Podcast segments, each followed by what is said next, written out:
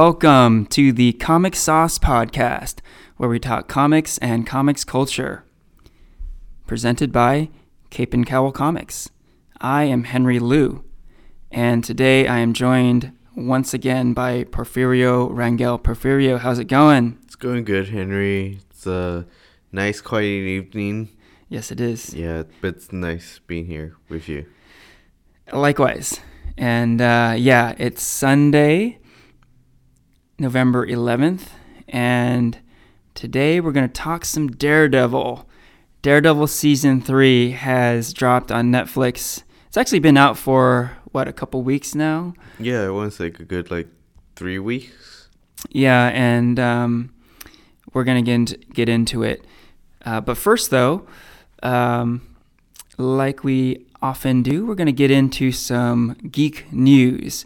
So, what do you got for us, Porfirio? So, Henry, are you a fan of anime? A bit. I'm not super huge into anime, but a bit, yes. Okay, that's awesome. Then this news might excite you. So, two popular anime shows, My Hero Academia and Attack on Titan, are going to be made into live action films. Uh-huh. If you if you haven't heard of them, this is basically the gist of it. So, My Hero Academia has a setting where everyone has a superpower except for like 1% of the human population. In that 1%, we have our main character, Izuku, who's trying to make a name for himself in a world filled with supers. So it's like, think like Avengers, but times a 100. Okay. And then Attack on Titan has these human looking titans that roam around eating people. But humanity's last hope is a small team called the Survey Corps, who specifically trained to kill these titans. And I say it's time to bring anime to the mainstream and get it done right, you know, beyond issues of like whitewashing and all that kind of stuff. Yeah, cool. I mean, you bring up two things that that jump to my mind immediately. It's that one, yeah, like why not anime, right? Because the success of superhero and comic book properties has been so great in recent times and that you have to think, well, why not tap in and tap into manga and anime and that sort of thing, right? And then yeah, number two, what I'm gonna be looking most closely at is how do they handle the cultural side of these Mhm. adaptations, right? Um, you know, anime is uh, Asian originated, right? And we've seen a lot of this stuff be butchered pretty badly uh, in, in recent times. You know, uh, Ghost in the Shell is quite noteworthy in that department, right? Yeah. Um, so I'll definitely be keeping an eye on on how these go for sure. Okay. And next, if you're excited about any new Star Wars material coming out anytime soon, you're going to have to wait a bit. Okay. Because according to Lucasfilm president Kathleen Kennedy, the Boba Fett movie that we were promised is not going to happen. Disney is more invested on their Mandalorian live action series instead. Mm-hmm. And especially after the disappointing box office performance of Solo earlier this year, it wants to like stand hold on any other standalone movies. So, Mm-hmm. you know, Disney wants to play it safe and continue telling the new trilogy story before jumping ship and work doing standalone films again on a yearly basis. Um, it doesn't bother me so much since I had little care for the character, but maybe that's why it's not having its own film because we're they're putting out these films that nobody's caring about, you know. Yeah. It is interesting. You know, I think we are seeing a little bit of Star Wars fatigue happening. And um, yeah, you know, in the past, Star Wars hasn't been like every year there's a new movie type thing, right? That's just a recent thing. And I think audiences aren't really ready for that. It's just too much Star Wars. But on, at the same time, you see Marvel Studios put out three movies a year, Mm-hmm. and no one is saying it's too much. Well, I shouldn't say nobody, uh, but you know, it's not the mainstream opinion that there are too many Marvel Studios movies, right? In fact, a lot of people, the two of us definitely. we want more, right? Uh-huh. Uh, so why can't Star Wars replicate something like that? I know you're a huge Star Wars fan. Um, why do you think, you know, one Star Wars movie is too much, whereas three Marvel movies in a way isn't enough. Why do you think that? I think it's like what you said in an earlier podcast how like Marvel they're able to make all these films but make them so fresh every movie like it could stand on its own. Like you could like Thor Ragnarok and Black Panther same universe but totally kind of different settings. Like yeah. Thor happens in space, Black Panther happens in Wakanda. Yeah. And the plot the plot's basically the same like the hero falls they kind of have to find themselves and then rise back up but i guess like the situations they're placed in makes it really different yeah i mean i think you it the way the stories are told are so different that it doesn't feel like the same movie over and over and over again right? whereas star wars i think it's just they're doing the same thing like yeah but they're just like changing up characters. They're not changing like the story or the setting. So we're just like we've seen this before, like with Solo. I feel like we've seen yeah. it before with Luke Skywalker yeah. in the original trilogy. So it's right. just like nothing new here, just a different character. Yeah, yeah, agreed. And our next story, if you're a fan of The Simpsons, then you may know the character Apu. He's owner of the Key Ewok market and is of Indian heritage. The problem with the character is that he's heavily stereotyped of having like Indian traits like a heavy, thick accent, and he's voiced by a white guy. Now, creators of the show have addressed the issue, but it's been an ongoing conflict for years. Instead of instead of finding a way to resolve the problem, the creators are just gonna write off the character without explaining, giving an ex- giving any explanation. They don't want to make a big big deal out of it, but you know, as a longtime viewer like me, it's just like a blow to the heart not being able to see him in any future episodes.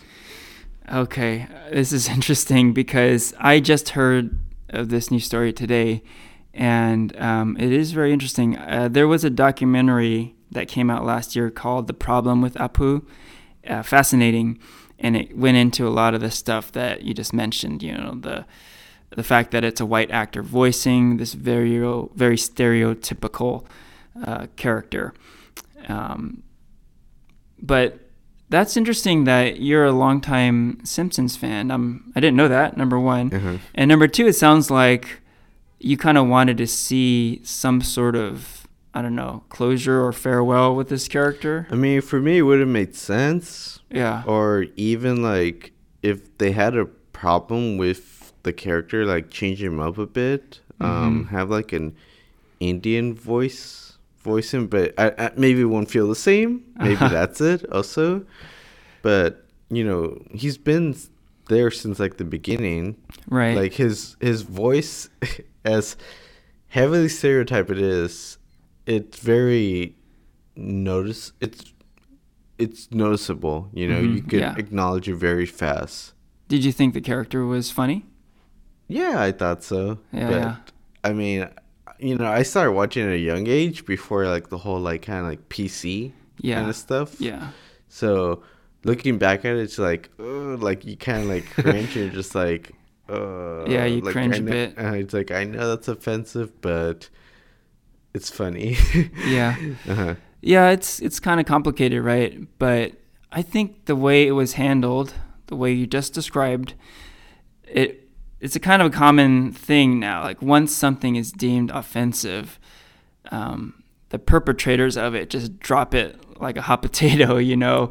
Um, I think there's kind of a missed opportunity here, right? There was an opportunity to sort of confront this and maybe to correct it a bit and maybe give him a nice send off that maybe um, made up for decades of of an offensive stereotype, right? Mm-hmm. Um, and I, you know, I I have no idea what that would be. You know, I, a different uh, like a, uh, an Indian American uh, actor voicing the character or um, giving him like I don't know, a, a, a, an honorable send off. It's hard to say, um, but it does seem weird that just all of a sudden one day the character is just poof gone. Yeah. Right. Yeah. I kind of I'm kind of with you there. hmm And if we don't already have some attachment issues, we got another character leaving another show, kind of. And Kind that of. is Rick Grimes, played by Andrew Lincoln in The Walking Dead. Yeah. It's not news that he wasn't gonna, the character was not leaving the series. And uh, we probably don't need to spoiler alert this, but just in case people don't know the state, the current state of Rick Grimes, maybe you want to um, tune out for the next couple minutes. Yeah. yeah, I mean, I, yeah, if you don't know that, that sorry. Um, I haven't seen last week's episode with his final act, but basically, AMC and Andrew Lincoln have made announcements that Rick's story is not yet over. The studio is going to release three Walking Dead films, picking up on where it, last week's episode left off. So, everyone's favorite cowboy is going to be seen on the small screen in three films. And, you know, we're going to continue with the Rick Grimes story. Whether or not, not it's going to be on the Walking Dead TV series. Yeah. Uh, I have a lot of thoughts on this, uh, but why don't we uh, put those on hold for now? Because uh, maybe a little a plug here, but uh, our next episode we're going to talk about Walking Dead. We're going to have a whole episode about Walking Dead, about the past of it, the present of it, and the future of it. So um, this recent news story is certainly part of that. Um, why don't we save it for them? Yeah. Okay. Cool. Uh-huh. And last but definitely not least for our news stories, the announcement of Disney's new streaming service. So, last week, Disney CEO Bob Iger gave an official name to this project. It's going to be called Disney Plus. Okay. But that's not the biggest news. The biggest awesome news is that there's some projects that are already given the green light, Okay. such as, as such as the Mandalorian show that I mentioned earlier. Mm-hmm. Loki is going to have his own limited series, and best of all, Cassian Andor Uh huh. is going to return, and Diego Luna is already already reported to repri- reprise his character. Okay. Wow. And you know, we got reports of like Falcon, Scarlet Witch, and Winter Soldier having their own show, but it's not official yet. Okay, But- those are you know not confirmed. Whereas the Loki, Cassian, and Mandalorian series are Yeah. confirmed. Uh, but Cool. I mean, just off that information alone, you could count me in as being the first person to sign up for the You're in? service. Yeah, Disney can just take my money. Uh, there you go. I was gonna say I'm automatically in too, but I thought the Falcon slash Winter Soldier show was also among the confirmed. I'm gonna wait for that one. That's the one that will get me. If they confirm that show, I'm in. Particularly if it is Anthony Mac- Anthony Mackie and Sebastian Stan again as these characters. Um, but regardless, this Disney Plus thing sounds pretty amazing, right? It sounds like something we can, you know, we must have, basically, right? Uh-huh. Well, Yeah. Early, earlier this week, um, Sebastian Stan, who plays Bucky, Winter Yeah. Soldier, Uh huh. he was on, I want to say the Jimmy Kimmel show. Okay. He was promoting his latest movie, which I don't know what it is. okay. But Jimmy Kimmel asked him about this project. Oh, okay. If it's a natural to go kind of project. Yeah. And he just kind of like shrugged it aside and was just like, oh, that would be a very exciting idea. I'd be Uh-huh. totally down for that. So he kind of like is acting dumb in a way, but so he hasn't confirmed Oh, yet. he's staying tight-lipped on it. It Uh-huh. sounds. Whereas like Tom Hiddleston, like when they announced that Loki was gonna have his own show, Tom Hiddleston reported like, "Oh yay, Loki having his own TV show," Yeah. and but he hasn't made like an announcement saying like if he's gonna re- continue as the character. Mhm. Yeah. So that's still no word on that, but the show is gonna happen. Okay, that's interesting. Well, yeah, we'll see what happens. Um, yeah, very intriguing.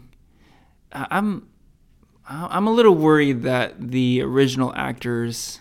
This is for the Marvel stuff, at least. It sounds like Diego Luna is pretty much in for the the Cassian show, right? Yeah. Um, but for the Marvel stuff, it does sound like we're not going to get the original actors. You know, even if all of these shows, Loki, Scarlet Witch, and Falcon slash Winter Soldier, if they all get confirmed, I really kind of wonder if we're going to get those original MCU actors. It kind of sounds like it's not going to be. I don't know. A- Any thoughts there? Or I feel like maybe like, you know, these are Netflix shows, or not Netflix shows, but like web series shows. Yeah. So I feel like their schedule it's much more tighter, whereas like primetime shows like it's like a weekly kind of thing. So they're not so their schedules are a lot longer. Yeah. You know, like you know, with Netflix shows, uh, every so much filming and production is done a lot quicker. Yeah, yeah. Because they have to get it done. Like you know, when they release these kind of shows, it's like, oh, here's all the thirteen episodes. Here you go. Yeah, Whereas yeah. like a year long primetime show, they are just like. We we- we're recording. Here's Yeah, one yeah. episode. We're recording. Here's another episode. You know. Yeah. So yeah. I feel like with actors like like these big time A list actors, like they're it's more flexible within their scheduling to be able to do these TV shows. Yeah, yeah. That's a good point.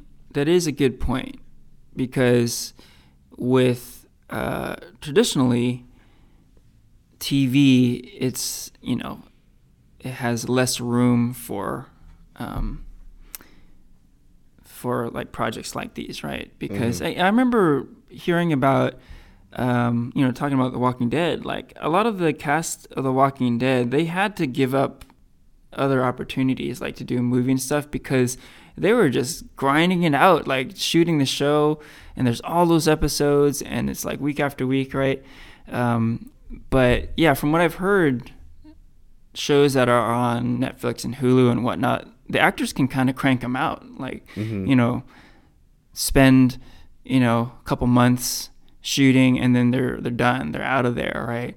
Um, so that's kind of a an optimistic way of looking at this right? So the way Tom Hiddleston could play Loki in this show is if they just shot all his stuff like all at once, right? And it could it might mean he might have to like forego a movie he kind of wanted to do, um, but that's about it, right? It wouldn't mean like a year of his life gone. So yeah, that, that that's certainly in the realm of possibility. Mm, I heard one of the. I mean, it's uh, like I said, er, nothing's official, but fan theories from what I've read on the internet that would be awesome is like the reason why Scarlet Witch would be getting her own TV show is kind of like her the um, Disney's way of introducing the X Men into the Marvel universe. Oh, Like possibly like a House of M storyline of like a Scarlet Witch kind of losing her powers of reality and getting the X Men pulled into the universe that way. mm-hmm. I mean, like I said, it's just like this show hasn't even been confirmed, but there's like all these There's all theories these of theories, like of why course, Scarlet. Witch had all the characters, you know? Oh, that's a really interesting point. She could be the entryway for the X Men. Mm-hmm. Wow. Yeah, could be. Could be. It almost could be like the reverse of the House of M storyline Yeah. because Mhm. that storyline. I actually read this not long ago, but basically it's Scarlet Witch sort of losing her grip on reality, and uh, she becomes super powerful, and she actually causes tons of mutants in the universe to lose their Mm-hmm. Powers, right? So Yeah. maybe it's like the reverse where uh, she causes some sort of rift in the universe where mutant powers become a thing Yeah. and a lot of non superpowered people become mutants with powers. Maybe there's another theory you can throw in the bucket, right? I mean, the only way to disprove it is like she, ob- the obvious, she vanished in Infinity War. But I guess we haven't seen the last of her I don't know. Apparently not. Uh-huh. But we'll see. Yeah, we'll see. But um, that's all of our news for tonight. So, Henry, do you want to talk? You want to start off about what we're talking about tonight? Indeed. Daredevil season three. Let's get into it. So, uh, like we've done before, we're going to start the conversation non spoilery. So, no spoilers yet. But then at some point, we'll give the spoiler alert. Okay, so um, that's a nice little segue. We talked about the Disney Plus service, and um, right now, Marvel is uh, is mighty. You know, my Marvel is killing it, dude. And um, Daredevil season three really is a great example of this. I mean, I don't know about you, but I think a lot of people are waiting for Marvel to slip up or this superhero phenomenon to finally end. Um, I have been, you know, kind of keeping an eye on things and looking at like cracks in the armor or whatever, you know. Uh, but there is absolutely no signs of slowing down for Marvel because they're just crushing it. Just look at this year alone. This year we saw the release of Infinity War and Black Panther. I mean, man. yeah, well, Ant Man as well, Ant Man and the Wasp. Okay, I'll give you that one. Uh, but um, like, just just look at these two movies, just those two. It's phenomenal. Th- those two movies are phenomenal achievements, and and not to mention, like, I wasn't a huge fan, huge fan of Ant Man the Wasp, but you know, the MCU put that out as well. A lot of people, uh, like you, Porfirio, loved it. Um, and then TV. Uh, Marvel Netflix put out no less than four new seasons of Defenders shows. You know, um, to me, kind of uneven, uh, but I think Jessica Jones season two was great. And yes, uh, Daredevil season three was a total home run. I mean, uh, we're going to get into this, but I couldn't be happier with how this season went. Any uh, initial thoughts there on your end? Yeah, same here. I was in love at with the show. Um, Mhm. At first, it was a little slow, but once you reach like a certain episode, I think it's like after episode three or something, you just kind of you can't stop watching. You gotta Yeah. binge watch it. Oh, yeah. You're just like one more episode. I gotta see what happens. One more episode, Yeah. and it just hooks you on. Yeah. Um, so I think the two of us do tend to binge these Marvel Netflix shows, but just curious, uh, when did you finish this season? Do, do you remember when you finished it? I think it took me. Well, I didn't start watching until like a week after the show came out Okay. because I had like a whole bunch of stuff to do. I remember you were really busy. Uh-huh. Yeah. But I think I finished the whole sh- series in like five days. Okay. So once you started, you Uh-huh. really just like couldn't stop, basically. Yeah. Uh-huh. That's awesome. And uh, same here. So I really went through this quick. Um, basically, I finished it the opening weekend. Yeah, that Sunday. That that Sunday of of release, I did finish it, and it's crazy. I didn't plan on binging it, and um, it's exactly what you're saying. You kind of can't stop watching it. It's Mhm. super addictive you know um, and you know i do agree that it was a little bit slow in the beginning um, but kind of slow in a good way because i like the way the season was set up i like the themes that were laid out and uh, the arc of matt murdock you know i thought it was super fascinating you know beginning to end really great so many great things to talk about. I don't really even know where to begin. Um, but yeah, maybe we can start with some of those themes. So the season starts with Matt Murdock um, injured, right? This kind of picks up where the Defenders season left off, right? Mhm. So the Defender season ended with Daredevil seemingly dying no one was buying it. Everyone knew he was still alive.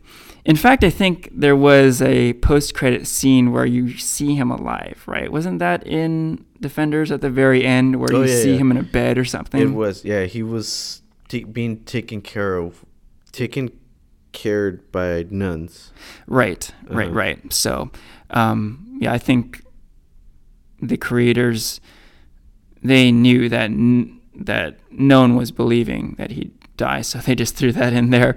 Um, but yeah, the season uh, three of Daredevil picks up right after that, and uh, Daredevil's pretty broken. He's he's um, seriously injured, and not only that, but he also doesn't really have any superpowers either, right? He he has lost his radar sense, Mm-hmm. and um, he is like truly blind at the beginning of the season, right?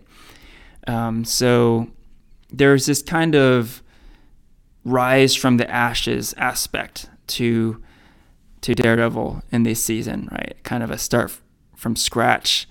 Um, he has to sort of retrain. He has to reacquire his powers. Um, I thought that was all great. You know, I thought it was cool that it was almost like a, a restart for him. That he had to figure things out from the beginning again.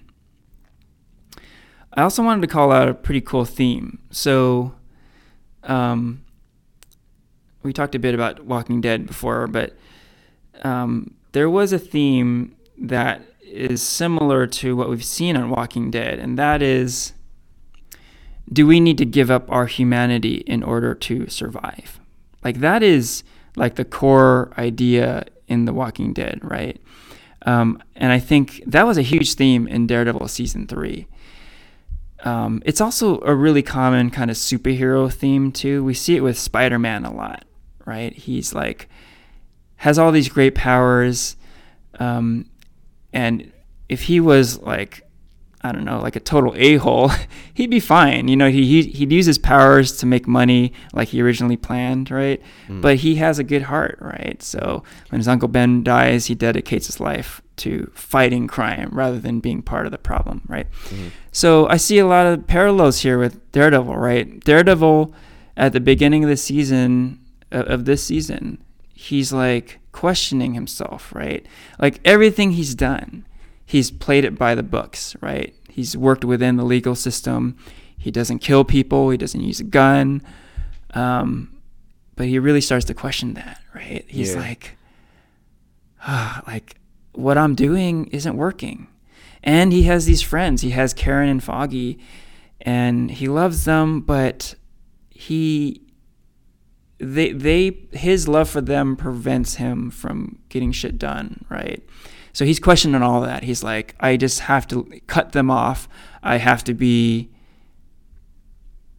I have to let go of Matt Murdock. You know, I have to be the devil of Hell's Kitchen, right? He has to he has to get rid of his humanity in order to survive, in order to help mm-hmm. the world. I, I feel like that one was like opened in season two when he was fighting the Punisher. Yeah. Like, I felt like Daredevil was like the voice of reason, whereas the Punisher was like what you said, basically like the system doesn't work. Like, just take Yeah. it into your own hands.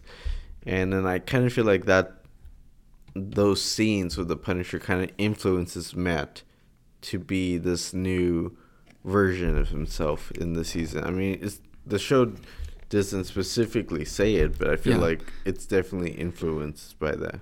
I think so too. That's a great point. That is a really great point because it's cool the way this season goes, but what you just mentioned, it ties into previous seasons too, specifically here, season two. And yeah, I think it totally influenced him. His experiences with the Punisher.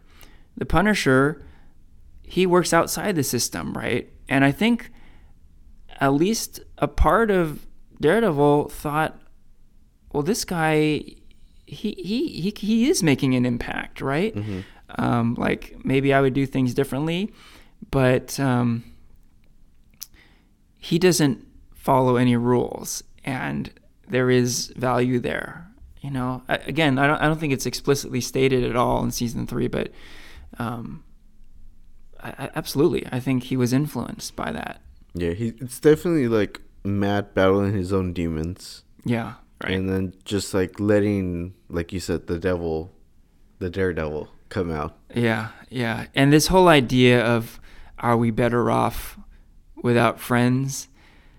Um, that's fascinating. You know, that's very Spider-Man-y, right? Like Spider-Man's Mm-hmm. like, oh, I want to be with Mary Jane all the time, or I just want to be a kid and hang out with my friends and make friends, you know. But I have to be Spider-Man, so I can't have friends because it, uh, if I make friends, the more loved ones I have, the the more uh, susceptible I am to supervillains. Like Mhm. there there are many ways to get to you. Like that's uh like you know uh, we're not getting in, into spoilers yet, and this is not spoilery, but uh, the Kingpin that is how he gets to people. He finds your weakness. He finds your loved ones. You know, uh, so Matt Murdock is 100% justified in questioning these things, right? Uh, maybe I just have to cut off Karen and Foggy, not have a social life, not have a love life. If that's how it's going to be, uh, then, you know, that's, that's who I have to be now, you know? And these are great questions. And it makes it really real. Like all, all these sort of things he, he's considering, um, it makes sense. You believe it. You know, it, it seems realistic, and it seems within his character to to uh, think about Yeah. these concepts, right? hmm Okay, so I'm thinking neither of us has too many problems with this season. Uh, but did you have any issues with this season? That Any negatives at all about? the only negative I have is It- that there wasn't enough. That there should have been more. Okay. You were 20 thirsting for more. Twenty episodes. I- it's, it's, it was it was really it great. Was, it was really well done. Um, the whole series, I it was really well written. Um, Wilson Fisk, the character, was just he was so believable. You know, I the actor needs like an Emmy for his performance. um, but everything I loved about the season, it was it was amazing. It was great. Yeah, it's hard to find too many flaws here. Um, you did mention the Kingpin character, Wilson Fisk. So that actor is Vincent D'Onofrio. hmm And yeah, he's certainly a good fit for this character, no question. There were times I felt, though, that he was a little long winded. I mean, that's part of this character, I guess, but uh, uh, the Kingpin would go on these like long, elaborate rants. You know, there are a number of of scenes where he does this, right? Where he just kind of goes off and he goes talks and talks and talks, right? That's like his strength. Like he kind of like plays with words to get to you. He plays yeah, these mind yeah. games. I mean, that, that's certainly part of what he is. Yes, but um, I don't know. I, I could have. I could have used an editor on a couple of those scenes, just just just like shave it down a little bit. Like there were a couple of moments where he was just kind of going on and on and on, um, and and so much so that it felt a little bit like no one really talks quite like this. Like he's almost giving a speech anytime he talks. Yeah. And um, if you're giving a speech, uh, yeah, it makes sense. But th- these are just like conversations with people, and it felt a little bit like uh, a little bit not realistic. Um, and it just stood out a little bit to me because this show, I alluded to it earlier, but this show is very realistic. You know, that's one of its strengths. You really believe the characters, their motivations.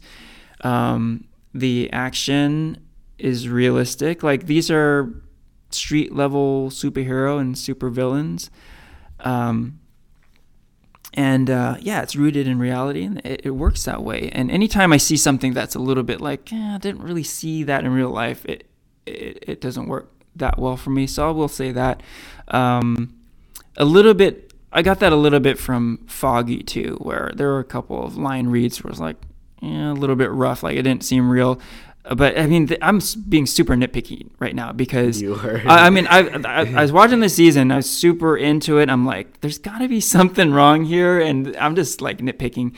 Um, so, um, yeah, uh, Vincent D'Onofrio as Kingpin and Elden Henson as Foggy. There were a couple moments where I was like, yeah, I wasn't buying them as much, but that's it. I uh, particularly uh, the cast as a whole. Um, performances were outstanding.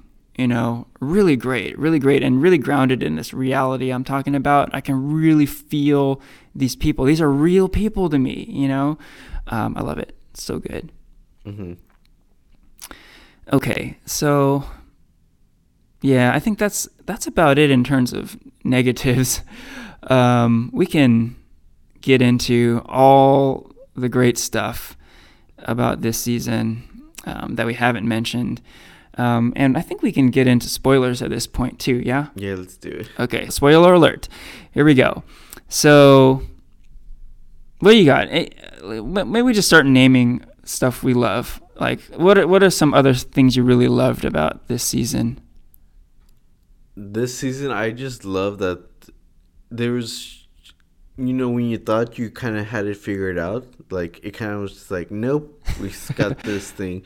Yeah. Like with the whole like about um, special agent, what's his name? Oh, uh, Nadeem? Nadeem. Yeah, Yeah, how he kind of kind of has his moral compass back again, yeah, and then he wants to report himself, and then all this other activity, and then you find out like Wilson Fisk actually played him. He Wilson Fisk owns the FBI. yeah, Wilson Fisk owns the jury system. He does. He owns this. So it's like you're not fighting one guy. You're fighting a government. yeah. It's, it's like a whole system, right? yeah, a system. He like Yeah. bought it up, bought it all out from the very beginning. Like Yeah. it's like the small details. Like he planned his own like release from prison. Yeah, he hired right. the guy. He Yeah, uh, Fisk had himself shanked Mhm. at one point, right? yeah yeah, He he knew how to get Nadeem to take him out of prison. He knew which safe house to get to. Like it was just like the very small details. It's like he had it planned down to the very small details. yeah, And I was just like, I was watching. I was just like, damn, like, like when the um, that one scene where Nadeem joins all the FBI agents, and then he's like, he's got all you guys too. And Yeah. then the special agent, I don't, I don't remember her name, but her in charge, how she's like, so we got special orders, or you're working for the kingpin now.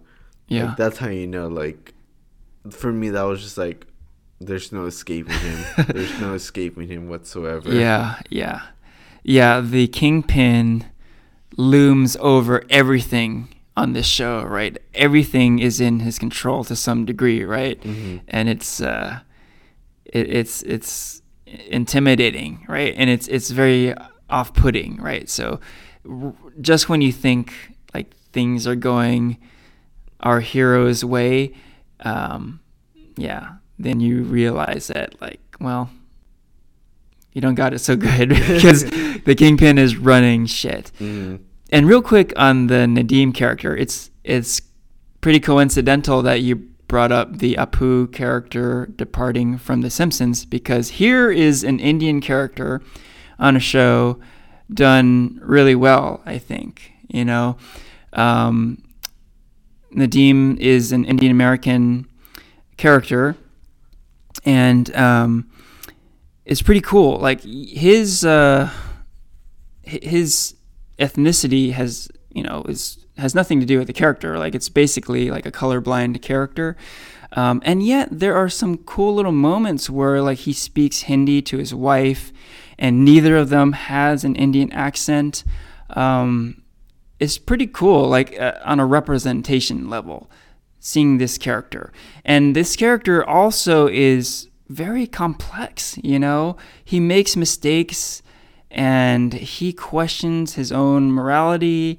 And um, there are times when you wonder if he's a good guy, you wonder if he's a bad guy, you wonder is he both. Uh, it's a very interesting character. It's a new character to this universe, um, and a totally welcome addition. I thought it, you know, th- this Nadeem character uh, from the FBI, he he brought a lot to this show. You know, very cool. Okay, so um, one thing I wanted to call out is the uh, Benjamin Poindexter character, aka Dex, aka Bullseye, right? Mhm. Um, Yeah, I was gonna ask, like, are you gonna bring that one up? Because I know you've been wanting to talk about the character for a bit. Yeah. Oh my God. Um, I've been waiting for Bullseye to appear on Daredevil. Um, when season one and two finished, and there was no trace of him, I was really like, "What is going on? Like, how could there be no Bullseye to date?" Right? I was almost kind of angry, you know. um, if if Daredevil season two wasn't so great, um, I'd probably be really pissed that Bullseye hadn't showed up yet. Um, but yeah, season two was awesome, so I, I couldn't complain too much. But even then, I was I was thinking, man, like, do, do they have something against Bullseye? because where the hell is he? You know. Uh, so sure enough, he does finally appear in season three, and I have to say, hands down, you know, we're talking about how great this season is. The best part of season three is Bullseye. This is my opinion, but I fucking love this character, and uh, there are so many reasons why. Uh, but you know, we talked a little bit about the complexity of the Nadeem character. Same thing here. This is a very complex character. Um, there, there's a lot going on with uh, with Bullseye. He's never named Bullseye, by the way. He's always referred to as uh, Dex or or Poindexter, right? Mhm. Agent Poindexter, right? Um, but yeah, where do I start here? Uh, maybe I'll start with the the uh, comics comparison. We do that a lot, right? Like we compare the comics version to the TV or movie version, and um, there were a lot of aspects of the TV Bullseye that were faithful to the comics. There all there also were a lot of aspects that weren't faithful.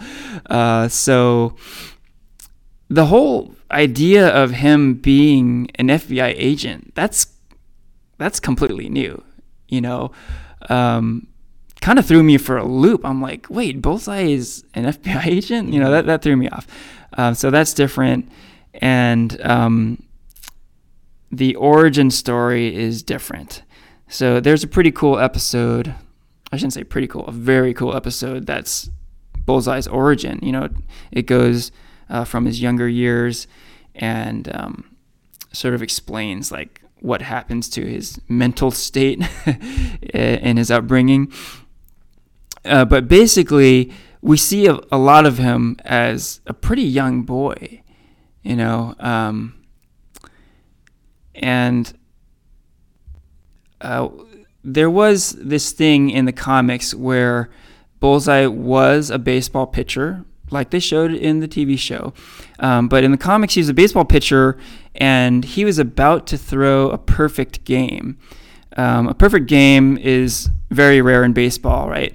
Um, it's a no hitter, but not only is it a no hitter, but um, you there's no walks and no errors also, right? Um, super rare in baseball, and he's he he he's just about to do this in the comics, um, but then he like f- flips out and he ends up like killing the batter, like throwing the baseball at his head. This is like crazy. Um, so they, they actually kind of did this in the TV show. The big difference was he was a little kid in the show when he did this, right? He was he was throwing this no hitter, and then uh, the coach like wants to take him out, right? And the he ends up killing his coach, right, by like ricocheting the baseball off uh, a post, hitting his coach in the head with the baseball, killing him, and it made he made it look like it was an accident, right? But he actually did it on purpose, Yeah. right? Um, so, I mean, I have a lot of problems with that. This because it's it's kind of far fetched. Um, I don't want to get too deep into it, but basically, okay, I kind of would have preferred him to be like in the comics, like an adult pitcher, because to kill a man with a thrown ball, you have to throw really hard. You have to have like a major league fastball, basically, right? Um, and you can do that. You know, uh, a major league fastball certainly can kill a man with the, the ball struck to the head, right? Um, but you know, in this scene, he was a kid, so his arm strength shouldn't have been quite there. And it is kind of crazy that he was able to ricochet the ball off a post, hit his coach's head, and kill him. And he's a kid, right? so it's just kind of insane. Um, and yes, Bullseye is blessed with incredible hand eye coordination. Um, that's part of his character in the comics. And yeah, it's totally part of his character in the show. But he does not have superpowers. Repeat, he does not have superpowers. So as a kid, I don't care how much hand eye coordination you have, but you're not going to be able to bounce a ball off a post and get it to hit your coach directly in the head and kill him with the arm strength of like, I don't know, maybe he was like 10 years old or something. Yeah. Um, so that was really far fetched. Just put it that way. um, um, but uh, again, I'm being pretty nitpicky because um, there's very little I disliked about this show. Um, some of Bullseye's origin story was a, little bit hard to take, but um, yeah, I'm, I'm being a little nitpicky here.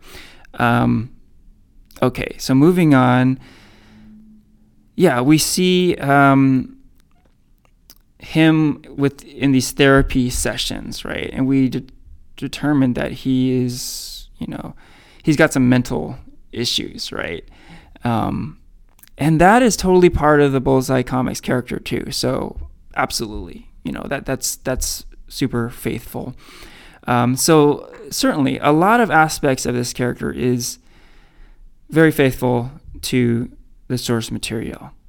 Um, yeah, before I ramble on more and more, um, do you have uh, some takes on the Bullseye character? Um, yeah, I mean, I really liked him. He, I really like that origin episode. It gives more, you kind of understand the character a little more. You kind yeah. of understand like why he is the way he is. You know, it, he's kind of like Matt, where they both had like a crazy and startling childhood that yeah. kind of make up for the person they are at that time of the series. Yeah. And that kind of get that character background kind of makes you understand the bullseye character, um, which I like. You don't often get that a lot with any show. Mm-hmm. Um, the only thing I kind of was just kind of taken back was like, Bullseye was is like Kingpin's secondhand man, right? Which, you know, is not faithful to the comics. I mean, it's not a big major issue, but it's just like, ah, this kind of feels like you know, like Spider-Man and Iron Man. Like, oh, okay, yeah. Like, you got like the this big hero figure, and then he you got like like his little sidekick. And, oh yeah. And then so I feel like Bullseye kind of like needs the kingpin to kind of like will um give his true potential. You know, he can't right right he can't do a- anything unless he relies on the kingpin. You know, yeah, that's yeah. how I saw it. Yeah, that's a good point. I think this season, maybe the whole season was a bullseye origin story. You know, I don't think he became the supervillain bullseye until like the very end, basically, right? Mm-hmm. Um, yeah, I didn't have that much of a problem him being Kingpin's sidekick, but I know what you're getting at. Like Bullseye is arguably Daredevil's arch nemesis. Like he is his his main villain yeah. in the comics, right? So, um, where is that? Like, we we haven't really seen that yet. Where the primary enemy to Daredevil is Bullseye. We haven't seen that yet. Maybe that's next season. Um, but it, yeah, it wasn't this season. It definitely wasn't this season. Mm-hmm. Um, but other things I, I, liked about this character was his relatability. You know, um, in a way, the relatability of this character almost elevated him from the comics because the comics he was um, a little bit more of just like that guy you want to hate. Like he's he's he's he's villainous. He, he's crazy, you know. Um, this show really brought a lot of humanity to him. You realize, like, oh man, he's had a really rough upbringing and he's just dealing with this mental illness that is, um, you know, you can understand it. Like you know, people are dealing with stuff that that Bullseye deals with in this season. Yeah. And he is trying, right? You know, he's trying to do the right thing. And you see, there's this really cool thing where you see his apartment, and his apartment is just like pristine. Everything's in order. And uh, that kind of spoke to me because I kind of like things just so. I like things orderly. and uh, like, I was like, yeah, I feel you, Bullseye. I'm there with you, man. Hang in there, buddy. And uh, he just unravels, and like, it's it's it's kind of sad to see, but at the same time, I got excited too. I'm like, this is this is how I want the villain Bullseye to be born. Like this is this is how it should go down because seeing like his his road to villainy, whatever you want to call it, um, it felt super real. Like, oh man, this is how a real person could become like a monster like that, yeah. right? Yeah, exactly. Like when he was first introduced into the series, like I it took me a while to recognize him as the Bullseye character because Yeah. he's an FBI agent who's who's not trying to kill Fisk or anything. He's actually trying to save him. He's actually doing his job Right, of right. saving him.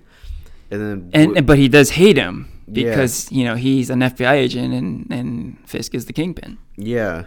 And then Fisk, he learns about Bullseye and he gets into his head. He learns his weakness. Like, that's what he does. And he's like, he gets rid of um the other character that Bullseye care- cares about. What's her name? Julie? Julian? Um, I think her name is Julie. Julie. Yeah. Yeah, Julie. And then he gets rid of her because that's his North Star. And Yeah. then he becomes like the one to kind of guide him, you know? Yeah, that's right. And That's right. so he's like easily manipulated into becoming like his right hand man. And even like Bullseye himself is like like he he recognizes that Fisk is kind of playing him in the beginning and he's like, Why are you helping me? Like why are you doing Yeah. this? So there's like some humanity in him. Um which was like I said interesting. Yeah. And then he's like, "Oh, the kingpin knows best." By the end, you know. Right. Right. And even when like Daredevil tries to like tell him like Fisk is playing you and blah blah blah, like then he um Bullseye's like Bullseye's just like continues on defending him until like the very end where he knows what Fisk did to Julie. Yeah. And then he turns like a complete 180 and hates Fisk again. Right, right, right. Yeah, he has this crazy character arc this season where he's just he's all over the place and you know, that goes along with his character because he is mentally unstable, right? Yeah. Um I have to call out probably the number one best thing about the Bullseye character is you got to see his resourcefulness, right? This is the signature aspect of Bullseye in the comics. He can make anything a lethal weapon, right? Um, in the comics, a lot it's like a deck of cards, you know. Um, but I was waiting to see that, and this season gave it to me. you know, he turns everything into a weapon. There's this great scene where he takes on Daredevil in an office, and he's throwing pens and pencils and coffee mugs and baseballs, and like everything is lethal, and like the stakes are high because. Um, there are a lot of like innocent bystanders there and they're getting seriously injured and you can see this guy is not to be messed with. You know he can make anything uh, a lethal weapon. He can kill you with a pencil you know and that is a hundred percent there uh, sorry bullseye in the comics and i'm so happy uh, that they brought that you know. Uh, it took a few episodes so that office battle scene was i believe episode six so I was like, are they gonna do it? Like, are they gonna give us the bullseye that we deserve? And uh, we got it. We Yeah. definitely got it. How would you compare him to 2003's Daredevil? Oh boy. I mean, I kind of have put that Ben Affleck movie out of my memory. Um, but from what I remember, that definitely wasn't like the worst part of the movie. Uh, the Bullseye character.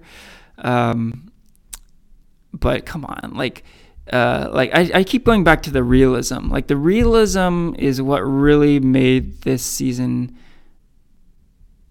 fantastic for me, um, and it's kind of the antith- antithesis of that Ben Affleck movie, right? Yeah. Like there was no realism in that movie. I mean, Colin Farrell had like a bullseye target on his forehead, right? I mean, just nothing in that movie was like in the realm of reality. Um, but yeah, total 180 with with this uh, TV show, right? It's Yeah. all about realism, and it Uh-huh. works so well. Yeah, Bullseye in this show, he didn't have like that costume, that comedic costume that we're so used to in the comics. He Yeah, just looks like an ordinary FBI agent, you know? Yeah. Um, although I will have to say, that's another sort of nitpicky thing I want to bring up. So, the the skills and the danger level of Bullseye is really here. Like we saw that, and that's so important uh, with with this character. I'm so glad we got that.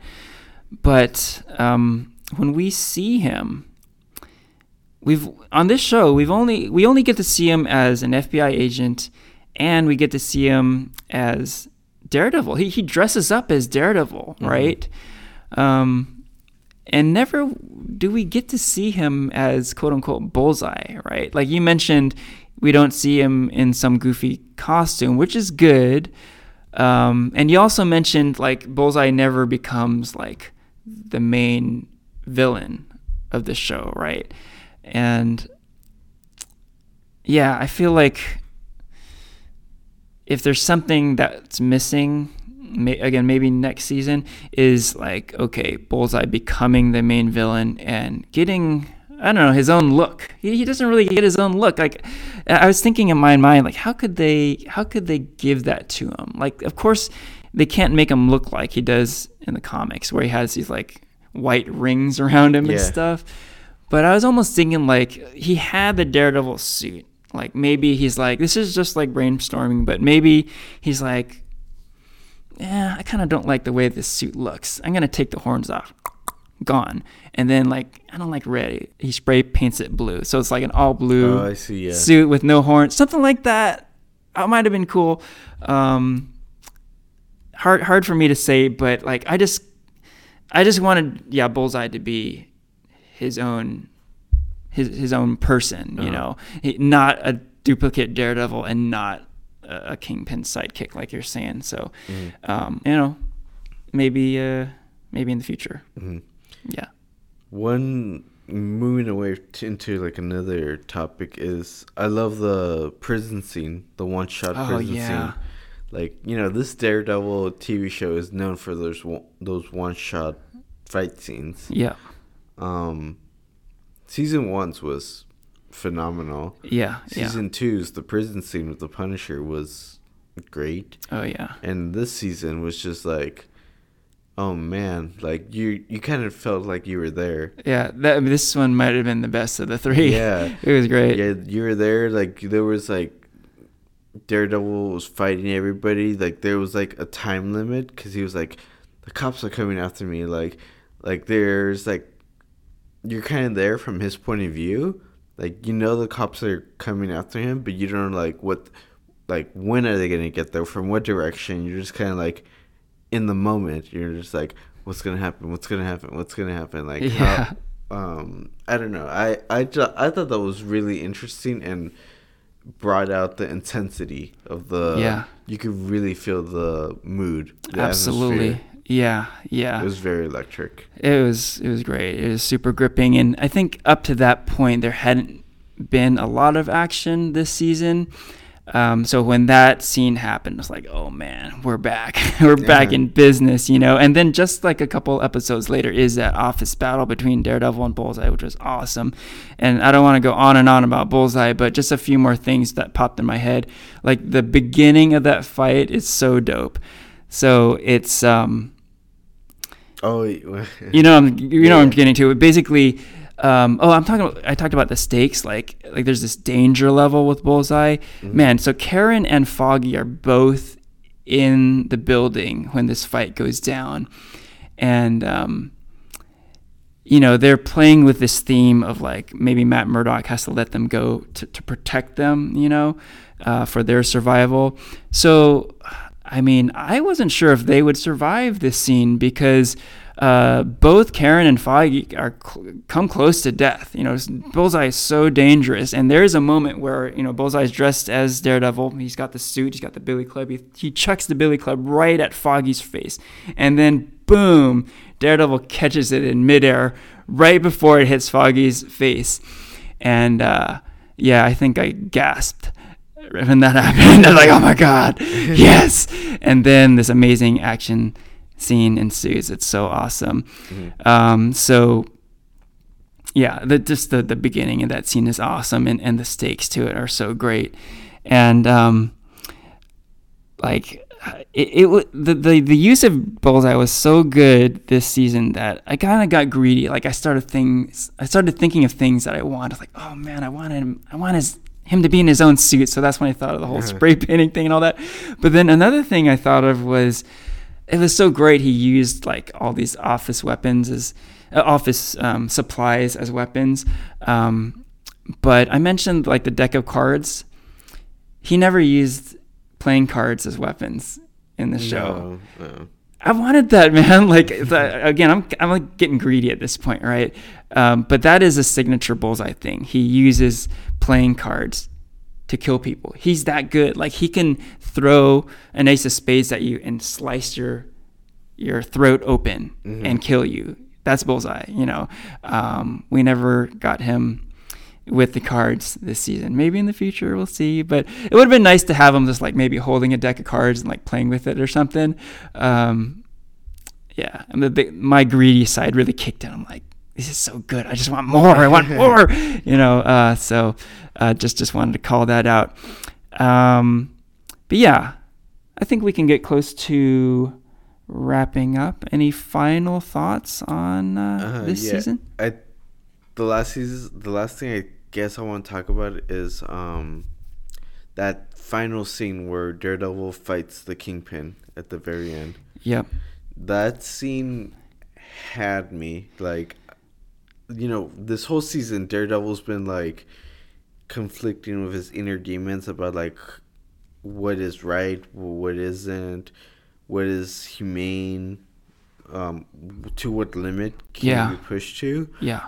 And when you're in that scene, you're just kind of like, because you know, up to that point, Daredevil was already like, we're out of options. Like we tried your, yeah. we tried Foggy's way, it didn't go as planned. We tried this way, and Filson, Filson Whisk Wilson Fisk finds a way to overcome it. Yeah. And so Matt Murdock's at this point just like, I'm just gonna kill him. Yep. And even you, I feel like me as an audience member was just like, duh, that's the only way to kind of like, um, to get Wilson Fisk out of the out of the picture. And then as he's like beating him down, beating him down, like I kind of like that it took its time instead of like making it quick. Yeah. Because during that time, as he's beating him down, I'm just like, like I want, I wanted the kingpin to be dead, but I was like, at the same time, I was like, no, it doesn't feel right. It doesn't right. feel like something Daredevil would do. Yeah. And then even he starts to realize that, and then he like lets out a scream. Yeah.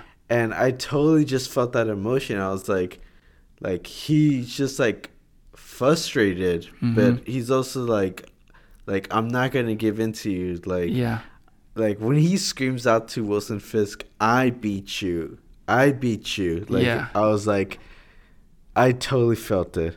Like I was just in a wave in emotion at that moment. That cool. I I felt that emotion by the actor in the scene. Nice. Yeah, I felt it too. And it's cool because it really tied up these themes that the whole season was dealing with, right? Like I was talking about, you know, um, do we need to let go of our humanity mm-hmm. to survive, to get things done? And yeah, at the end of the season, Daredevil was at that point where he like he was like, I have to I have to change the way I've been doing things, right? Yeah. I have to lose my humanity. um, I have to kill Wilson, Wilson Fisk, right? So um, I totally thought that the Kingpin was gonna die in that yeah, scene. Um, I kind of thought it was gonna be like Daredevil did exactly what he did. He was like he got to the point of like right about he's he's just just about to kill the Kingpin, but then he just can't do it. It's it's not with him within It- him to do it, yeah, right? It's not And- his nature. Yeah, I, and that's so great because like, and we talked about this earlier, but that's not Daredevil. He doesn't kill people, right? Mhm. He's not the Punisher. So it's so perfect that he didn't do it. But what I thought would happen was that Bullseye would kill the Kingpin. You know, Oh, I thought that was coming. You know, like when when Daredevil was like beating down the Kingpin, um, Bullseye had been like seriously injured by the Kingpin earlier in the scene, and you don't see him for a long time. I thought, um, like out of nowhere, may, maybe a playing card, you know, something would come flying across the screen, screen and kill him. Um, that didn't happen. Uh, so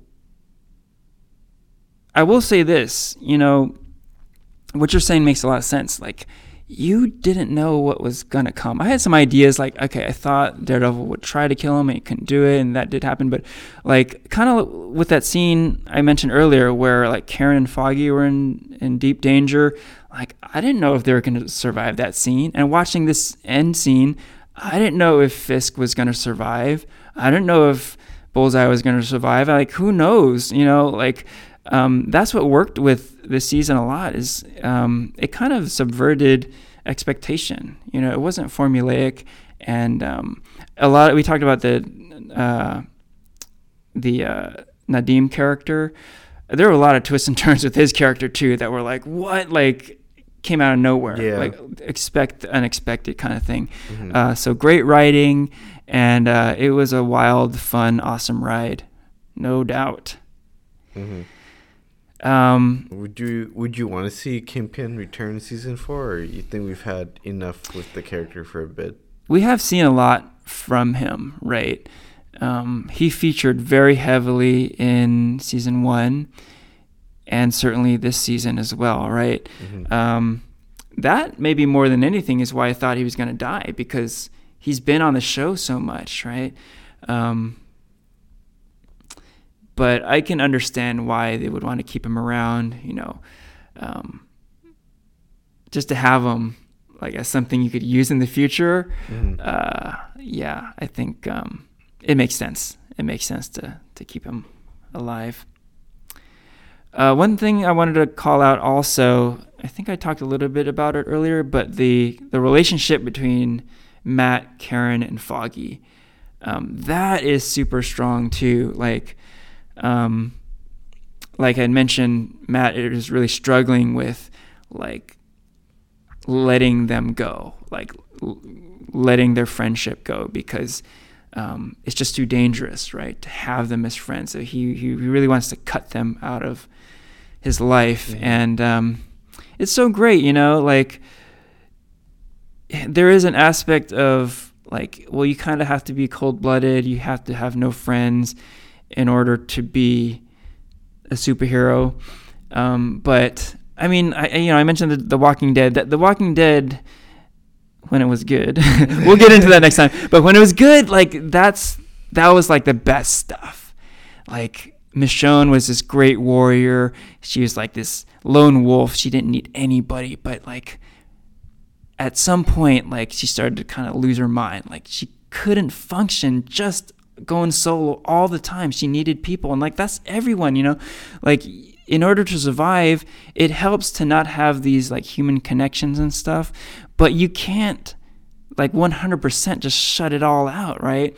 Um, there have to has to be some sort of balance, right? So I think we we find that Matt Murdock wants to cut himself off from all his friends and and his relationships and everything, but he he he still needs it, right? He needs his friends, and then you know over the course of the season he finds like they not only help him like emotionally, but they actually just help him do stuff, you know, like Mhm. um, they're they're not like um, they're they're not helpless bystanders, right? That he has to save.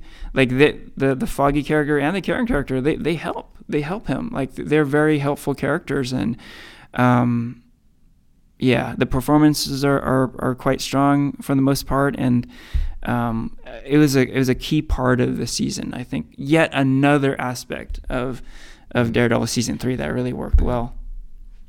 Um, one scene, one kind of like episode that kind of like threw me off that I didn't like was um, the reveal that the nun was Daredevil's mom. Yeah, yeah, yeah. I kind of felt like that was unnecessary. Mm-hmm. Um, I don't know what. What do you think? Like, to me, it just kind of seemed like.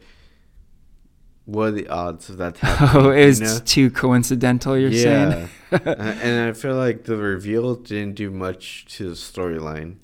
Like I felt like it Oh, was cool, yeah. like how how she would help them and let her continue playing that role. But now it's like, oh, she's the mom. yeah, Like- that's a good point. Uh-huh. Like it didn't make sense for it to be included in the story.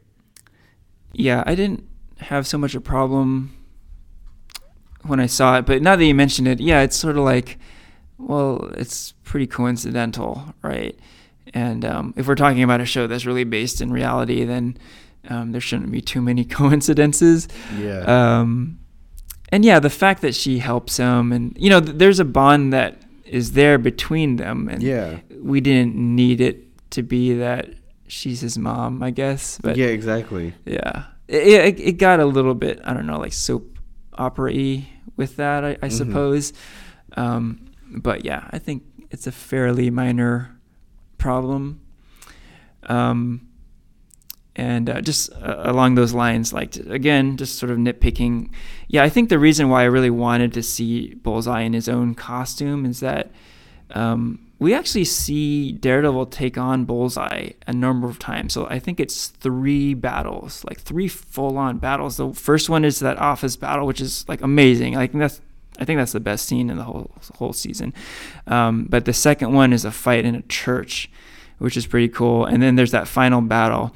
And you mentioned it's like Daredevil versus Kingpin, the final confrontation. But actually, Bullseye is a big part of that fight too, right? It's like the three of them fighting, and it's weird because um, they're it's not like two against one. It's sort of like all each of them are fighting each other individually, sort of. Yeah, it is interesting. But what I wanted to call out is all three fights feature Bullseye in the Daredevil costume. So it's like okay, like that first fight when they're in the office and Dare, uh, Bullseye is dressed as Daredevil. I mean, it's super cool and everything, but it's almost like well, we've seen we've seen that. So maybe after that, Bullseye decides like, okay, I want to like get my own suit or I want to have my own look. I think that would have been cool because like the subsequent two fights, I was like, you know, like we've seen the whole oh, there's two Bull, uh, there's two Daredevils, you know, that sort of thing. So uh, maybe a different a different look there would have been would have been cool. So yeah, I, I think it's a good sign when you're really f- looking for you're tr- you're trying hard to find little things to nitpick on. Uh, overall, I think the two of us were Mhm. we're pretty much on the same boat here in that uh, we loved this season. Yeah. It was really good. Yeah. Needs some Emmys.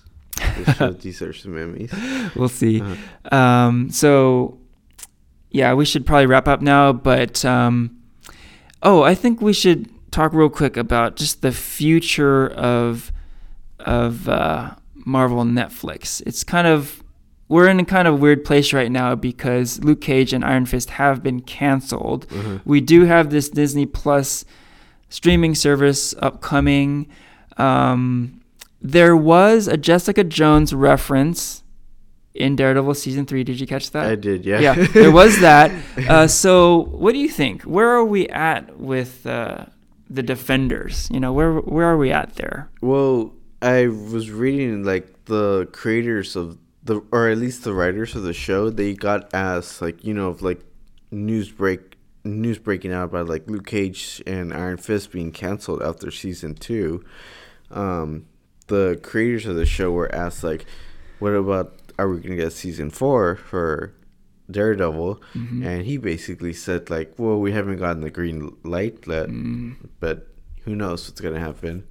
okay. So, I mean, it's gonna be sad to see the show go, especially like we said, we're both big fans of it. yeah. But it also just could be like maybe Disney's way of like taking the show out of Netflix and Yeah. putting it onto their streaming service. Yeah. Um, it would be a shitty thing to do to us, but Well, I- it sounds like we're both gonna get the streaming service anyway, so we'll be there. Uh-huh. Um, but I know what you mean. Just the the prospect of Daredevil getting canceled is a little scary. Um, but look, the way I see it is, even though Luke Cage and Iron Fist were canceled, it really doesn't seem like those shows are really ending. In that, I think the characters will live on in some way, whether it's their shows get moved to the Disney Plus service or if there's a Heroes for Hire team up show that happens. Mhm. Um, and that said, if Iron Fist and Luke Cage are safe, and I kind of feel like they are, Daredevil and Jessica Jones are sure as hell going to be safe because um, they're the more popular characters, I think. You know, I think it's more of where they will end up, not a question of will they disappear. You know what I mean? Mhm. Um, I, I feel like I think Disney wants it all. I think they want they they want to just bring all this stuff over to their service. They want Mhm. Daredevil, they want the Punisher, they want Elektra, they want Jessica Jones, they want Iron Fist, they want Luke Cage, all of that. Um, and I think they are getting it with the Heroes for Hire. But I feel like um, maybe Netflix is like like they're like holding on. They like we still want Daredevil and Jessica Jones. I think there's a reason why Jessica Jones is mentioned at the end of Daredevil season three. They want to retain these two characters. Um, which, if that happened, that'd be great. But I think even if we hear an announcement saying Daredevil has been canceled, Jessica Jones ha- Je- Jessica Jones has been canceled, I feel like the same way I feel like with uh, Luke Cage and Iron Fist. I think we're gonna see them pop Yeah. up somewhere else. You know, Uh-huh. I'm not afraid. I, I'm not. I, I don't feel bad about any of this right now. Uh, two more last questions I have for you. Okay. So one, the snap from Thanos. Yeah. You think that's gonna make have a role in the Oh. Daredevil series sometime soon, or I, I I hadn't thought of that too much, but you know what makes sense to me in my mind as I'm thinking about it right now is that the snap might be the perfect way for these characters to transition from Netflix to Disney Plus. Don't you think? It's almost like the perfect like uh, reboot yeah, you know? Um yeah. Isn't that yeah i think that would be perfect. Like yeah just snap. And then you could you could have the same characters even the same actors and everything um, but you could completely reboot it. Maybe they're in a different timeline. Maybe they're in a different universe. Um, and you could like completely like rewrite your world, you know. So yeah. I think that'd be cool if they had the snap be like the shifting over for Yeah. for all these characters. and two, would you want to see Daredevil make a cameo in the next Avengers movie? Oh hell yeah, yeah. I I, I think I mentioned this with Infinity War. Like I, I really wanted some sort of nod to the non-movie characters, right? Not just Netflix, but like you know, Runaways and Cloak and Dagger and whatever. Wait, actually, I think Cloak, I think Cloak and Dagger may have come out after Infinity War, but you know what I'm talking about with Agents of Shield and all that. Um, hell yeah, like I kind of put my trust with the Russo brothers. Like I feel like we're in safe hands, whatever they give us.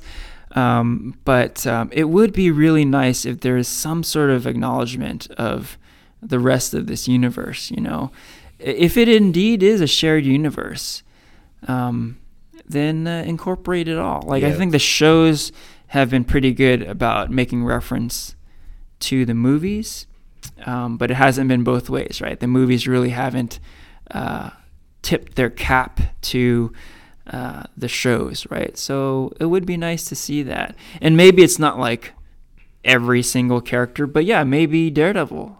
Wouldn't that be cool if uh, Daredevil showed up in, in the next Avengers movie? Yeah, right. Yeah. Right? Like maybe not in a in a huge role, but uh, just like a cameo or something. Um, it would be awesome. Absolutely. Mm-hmm. All right. With that, we can wrap up the episode. This is Farewell from Henry and Porfirio.